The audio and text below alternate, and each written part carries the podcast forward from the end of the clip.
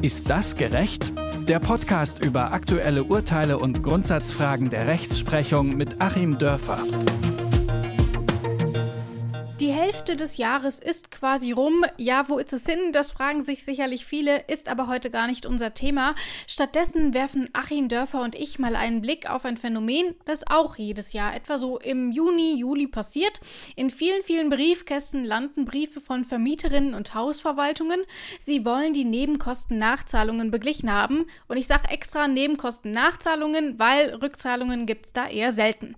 Regelmäßig landen Streitigkeiten rund um die Abrechnungen vor Gericht und heute wollen wir uns mit einem solchen Verfahren beschäftigen. Wir, das sind einmal ich, Rabea Schlotz und natürlich Achim Dörfer. Hi und Grüße nach Göttingen. Hallo Rabea. Achim, viele Mieter und Mieterinnen meiden lieber den Konflikt und zahlen die Nachzahlungen oft einfach, ohne sich weiter damit zu beschäftigen. Was würdest du denn grundsätzlich sagen? Lieber einmal gründlich prüfen oder doch einfach die bittere Pille schlucken und abhaken? Ähm, also mein Rat an Mandanten ist eigentlich grundsätzlich das, auch wenn ich mich gegen den Konflikt entscheide, auch wenn ich mich gegen einen Prozess entscheide, ich sollte es immer bewusst tun.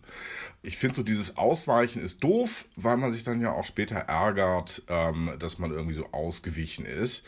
Also man kann durchaus ähm, sich mal so eine Nebenkostenabrechnung anschauen, zieht sich vielleicht mal so eine Checkliste aus dem Internet äh, raus oder so, geht das mal Punkt für Punkt durch, lässt sich vielleicht auch mal die Belege zeigen, wozu man ja ein Recht hat. Und wenn man dann feststellt, das stimmt so über den Daumen und da sind dann irgendwie äh, vielleicht mal 20 Euro, die da nicht reingehören oder so, kann man sich ja immer noch bewusst entscheiden, um des lieben Friedens willen, ist das nicht auszufechten.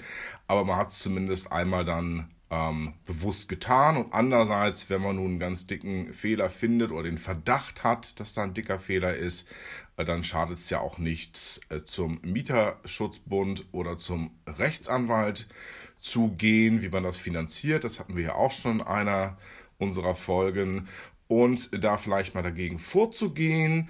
Denn wie der Kaufmann weiß, sind die Fixkosten, das sind ja die unangenehmsten, weil die jeden Monat äh, kommen. Und wenn ich da nun lange ähm, ein Mietverhältnis habe und zahle jeden Monat 20 Euro zu viel, dann läppert sich das ja doch ganz schön.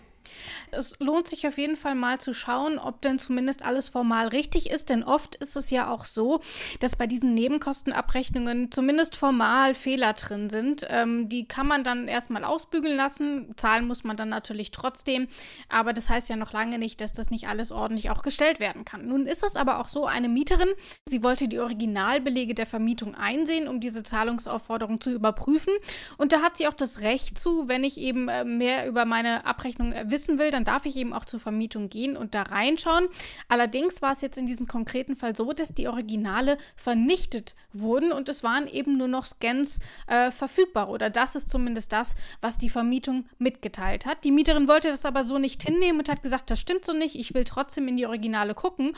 Und jetzt hat das Amtsgericht Konstanz entschieden, weil nicht nachgewiesen werden kann, dass die Originale fehlen, bleibt der Anspruch auf Einsicht in diese Dokumente eben trotzdem erhalten. Das heißt, es geht gar nicht so richtig darum, ob man jetzt noch Originale hat oder nicht, sondern vor allem darum, ob man nachweisen kann, dass sie noch da sind. Verstehe ich das richtig? Ja, im Prinzip äh, geht es darum, äh, um den Nachweis des Vorhandenseins der Originale. Am Ende geht es ja um die Glaubwürdigkeit. Am Ende geht es ja darum, dass in irgendeiner Weise darlegen zu können, auch zur Überzeugung des Gerichts, wobei ich hier den Streit nicht so ganz verstehe und das ähm, ja, hört sich alles so ein bisschen merkwürdig an und danach, dass da vielleicht doch irgendwas dahinter steht. Denn auch hier wieder, wie jeder Kaufmann weiß, ich kann mir ja doch Zweitbelege ausstellen lassen. Und ähm, wenn wir mal so überlegen, was so in diesen Nebenkostenabrechnungen drin ist, so Fahrstuhlkosten und äh, eventuell Müllgebühren, je nachdem, ähm, Grundsteuer, Versicherung, Hausmeisterkosten, naja, das sind ja alles Sachen, da gibt es ja wiederum auf der Gegenseite jemand, der diese Originalbelege erstellt hat und die kann er natürlich auch nacherstellen. Also das ist dann schon, schon sehr, sehr komisch und im Grunde ist die richtige Lösung hier dann auch wirklich ähm, das zu sanktionieren und eben demjenigen, der die Originalbelege nicht vorlegen kann, dann die entsprechend negative Rechtsfolge zuzuweisen. Denn leider wissen wir alle, es wird doch mal geschummelt und äh, man lernt bei solchen Sachen auch charakterlich seinen Vermieter manchmal auf ganz neue Art und Weise kennen. Ich habe das selber zum Beispiel mal gehabt bei jemandem, den fand ich eigentlich ganz nett. Der hatte mal so in den 68ern auch so marxistische Gedichtbände herausgegeben, was, obwohl ich jetzt äh, sozusagen nicht der marxistischen Poesie anhänge, ich doch ganz gut zu lesen fand und auch irgendwie so sympathisch fand. Und ich dachte, der ist so easy und am Ende hat sich herausgestellt, in der Nebenkostenabrechnung waren irgendwelche Hausmeisterkosten und zwar richtig heftig. Ähm, und da habe ich gefragt, wo kommen die denn her? Wo sind denn da die Belege? Und auch da wurden die Belege nicht vorgelegt. Und warum nicht? Ja, weil der Mensch sich nämlich selber als Hausmeister eingestellt hatte und hatte als Vermieter dann quasi nochmal seine eigenen Blockwart-Kontrollgänge durchs Haus. Der nervte dann nämlich auch sehr. Das hatte er dann auch nochmal mit Tausenden von Euros den ganzen Mieter in Rechnung gestellt. Und da gibt es eine klare Rechtsprechung. Das gibt es natürlich nicht, denn die Zeit, die ich als Vermieter äh, äh, damit verbringe, mein Objekt zu verwalten, das ist meine eigene Zeit und die kann ich natürlich nicht den Mietern zusätzlich noch in Rechnung stellen. Bei Mietern ist es ja auch so, dass die im Idealfall Unterlagen rund um die Wohnung mindestens drei Jahre aufbewahren sollten, falls da irgendwie noch Rechtsstreitigkeiten entstehen, damit man da auf der sicheren Seite ist. Gibt es solche Fristen denn für Vermieter und Vermieterinnen auch? Hier in dem Fall war es ja nun so, dass es sich schon um Dokumente aus dem Jahr 2000 16 gehandelt hat, wenn ich mich gerade richtig äh, erinnere, was ich da gelesen habe. Gibt es trotzdem solche Fristen und hier war es jetzt einfach sowieso drüber oder wie müssen Vermieter mit solchen Dokumenten umgehen? Also, du fragst ganz zu Recht nach den Fristen. Es gibt eine Fülle von verschiedenen Fristen aus ganz unterschiedlichen Rechtsquellen heraus. Zunächst mal ja die, du hast es in der Anmoderation bereits angedeutet, so um äh, diese Zeit herum trudeln so die Nebenkostenabrechnungen äh, rein. Da gibt es eine Frist, also binnen zwölf Monaten nach Abschluss des Jahres dann auch abzurechnen. Ähm, dann gibt es natürlich die Frist, ähm, die ich im Kopf haben muss, die regelmäßige Verjährungsfrist, drei Jahre nach Schluss des Jahres. Für beide Seiten wichtig, natürlich diese Unterlagen aufzuheben, äh, falls man nämlich dann in einen Rechtsstreit um äh, diese Nebenkostenabrechnung gerät. Das hatten wir ja genau das Problem, dass hier auf einmal jemand äh, dann diese Belege nicht mehr gefunden hat, obwohl sie erst vier Jahre alt waren. Ähm, dann ganz, ganz wichtig auf Vermieterseite natürlich. Ähm, das Ganze muss ja der Versteuerung zugeführt werden. Das sind Einnahmen aus Vermietung und Verpachtung, V und V, wie es unter Experten heißt. Und da habe ich natürlich eine Pflicht, dann zehn Jahre auf jeden Fall diese Dinge aufzuheben, damit nämlich das Finanzamt dann nochmal nachprüfen kann, ob diese Betriebskosten tatsächlich entstanden sind. Das sind so die wichtigsten Fristen. Man sollte es also schon aufheben und auf Mieterseite auch nochmal wichtig. Auch da steuerlich. Ähm, Nochmal ein kleiner Steuertipp, der im Grunde jeden betrifft, denn eigentlich lohnt es sich für jeden ähm, wirklich mal sich so eine Software dann zu kaufen und äh, die Lohnsteuerjahreserklärung zu machen. Ich kann nämlich Handwerkerkosten steuerlich geltend machen und ähm, da lohnt es sich dann eben diesen Nebenkostenabrechnung nach solchen Handwerkerkosten zu durchforsten. Die sind daran dann nämlich irgendwo versteckt enthalten, wie zum Beispiel Fahrstuhlwartung und solche Dinge. Und da sollte ich dann auch, wenn ich sowas finde, vielleicht, und das ist nicht ganz deutlich ausgedrückt, auch den Vermieter vielleicht mal höflicherweise bitten, das etwas anders aufzuschlüsseln oder mir da vielleicht mal eine Kopie des Beleges äh, zu überlassen. Also wenn ich da zum Beispiel äh, Gärtnerkosten drin habe und ich habe Fahrstuhlwartung und ich habe noch irgendwas und äh, das macht dann für mich umgelegt, äh, sagen wir mal, 200 äh, Euro im Jahr aus. Und das sind Handwerkerkosten. Ganz wunderbar. Da kann ich schon mal einen kleineren Betrag mir vom Finanzamt wiederholen.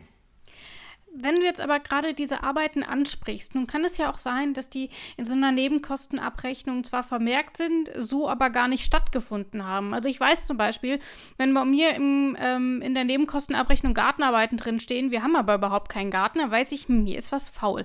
Muss ich das dann in irgendeiner Form dann belegen können ähm, oder wie ist denn da die Beweislast dann geregelt?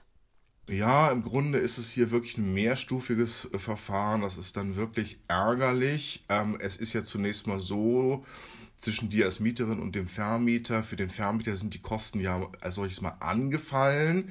Gehen wir mal davon aus, der hat tatsächlich da eine Rechnung bekommen, die kann er auch vorlegen und er kann auch nachweisen, dass er diese Zahlung tatsächlich geleistet hat. Also das wird es natürlich dann auch geben, dass äh, da irgendwelche komischen Absprachen sind. So, er hat diese Zahlung tatsächlich geleistet. Dann hätte ja eventuell der Vermieter gegen dieses Gartenunternehmen irgendwelche Ansprüche, weil die gar keine Arbeiten ausgeführt haben. Ähm, das sind dann aber Ansprüche in diesem Vertragsverhältnis, die dich als Mieterin äh, erstmal nichts angehen. Das musst du sozusagen bis zur Grenze des Missbrauchs und bis zur Grenze der Kollusion. Das kennen wir aus dem äh, US-Präsidentenamtsenthebungsverfahren. Kollusion, also ein böswilliges Zusammenwirken. Bis zur Grenze der Kollusion musst du es letztlich hinnehmen. Und es gibt ja vor allem auch Positionen, wo tatsächlich ähm, Kosten anfallen, ohne dass Arbeiten ausgeführt werden. Das ist zum Beispiel ja der Winterdienst. Ähm, natürlich die Gartenbauunternehmen zum Beispiel, die typischerweise im Winter den Winterdienst machen, die müssen ja auch ihre Leute beschäftigen und die Geräte vorhalten. Das heißt, sie brauchen eine regelmäßige Zahlung und die kriegen sie auch, egal ob es schneit oder ob es nicht schneit. Und ähm, das ist dann sozusagen dein Risiko als Mieterin, wenn du einen Winterdienst dann bezahlen musst, der gar nicht stattfinden musste. Gehen wir noch mal kurz zurück zu unserem Fall hier in Konstanz. Nun stelle ich mir die äh, Situation ja auch schwierig vor. Erstmal für die Vermieterin. Die kann ja nicht nach all der Zeit sagen, huch, stimmt, hier sind die Originale, waren ja gar nicht weg, ich habe sie gerade wiedergefunden, wurden doch nicht vernichtet. Beweisen kann sie die Vernichtung aber scheinbar auch nicht, sonst hätte sie das ja auch längst getan. Und die Mieterin hat also weiter Einsicht in die Unterlagen. Das sieht für mich nach einer Pattsituation aus. Was bedeutet das denn? Kannst du dort irgendwie eine Einordnung vornehmen? Ja, Pattsituation heißt immer vor Gericht, dass es denjenigen trifft, der die Beweislast hat. Und wenn es dann eben hier so ist, ich äh, darf das als äh, Mieter einsehen, dann bedeutet das, der Vermieter hat eine Verpflichtung, das Ganze vorzulegen. Und ähm, wenn er dieser Verpflichtung nicht nachkommt, dann muss er eben auch prozessual und Ergebnis die negativen Folgen tragen. Ich würde also schon sagen, dass auch über die Instanz hinweg es dann tatsächlich so ist, dass dort, wo ich keine Originalbelege habe, darf ich nicht umlegen und das muss ich dann auch zurückzahlen und das muss auch, äh, ja, wirklich im, im Rahmen der Frage, ist das gerecht? Das muss aus meiner Sicht auch so sein. Ähm, denn sonst lief ja diese Vorschrift, ich muss Originalbelege vorlegen, völlig leer. Und auch hier nochmal, also das ist ja ein bisschen merkwürdig, äh, dass nach vier Jahren da alles weg ist und das ist gar nicht wieder zu beschaffen, denn es ist ja auch tatsächlich so, der Vermieter, die Vermieterin hat dann auch gegen die jeweiligen Vertragspartner natürlich auch einen Anspruch auf Ausstellung von Rechnungen. Auch da kann gegebenenfalls so, eine, so ein zweites Original eingefordert werden. Notfalls muss ich da halt an Eidestadt versichern, dass das Ganze untergegangen ist. Ähm, dann frage ich mich natürlich auch, da die Steuererklärung für das Jahr 2016 eigentlich bis Ende 2017 abzugeben gewesen wäre, wie denn bitteschön ähm, ohne die Originalbelege da eine ordnungsgemäße Steuererklärung abgegeben worden sein soll. Ähm, Tipp, vielleicht befinden sich die Originalbelege noch beim Finanzamt. Äh, einfach da mal nachfragen. Also eine ganz ähm, eine Situation, die wirklich ganz viele Fragen aufwirft und äh, eben weil sie diese vielen Fragen auch äh, aufwirft, dann eben einen Missbrauch äh, letztlich auch nahelegt und insofern auch da ist es natürlich gerecht, ähm, dann die negativen Folgen voll dem Vermieter aufzuerlegen. Das heißt, da wo er dann keine Originalbelege äh, vorlegen kann, so muss es meines Erachtens sein, kriegt er sein Geld dann auch nicht. Wer eine Nebenkostenabrechnung bekommt, hat das Recht, diese zu überprüfen und wir haben gelernt, dass sich das auch durchaus lohnen kann. Und diese Überprüfung bedeutet eben gleichzeitig auch, dass ich Einsicht in die Originalunterlagen zu bekommen habe. Was zu tun ist, wenn das nicht der Fall ist, das haben wir heute gelernt und das ist aber nur eine Folge zu diesem Thema Nebenkostenabrechnung. Wir werden uns im Laufe der kommenden Wochen immer wieder mal mit den unterschiedlichen Aspekten beschäftigen. Das bedeutet, wir schauen mal, was darf da eigentlich alles rein, wie dürfen solche Kosten Kosten eigentlich umgelegt werden und wie darf das aufgeteilt werden. All das besprechen wir in den kommenden Wochen. Jetzt aber erstmal danke Achim und tschüss. Ich danke dir, Rabea.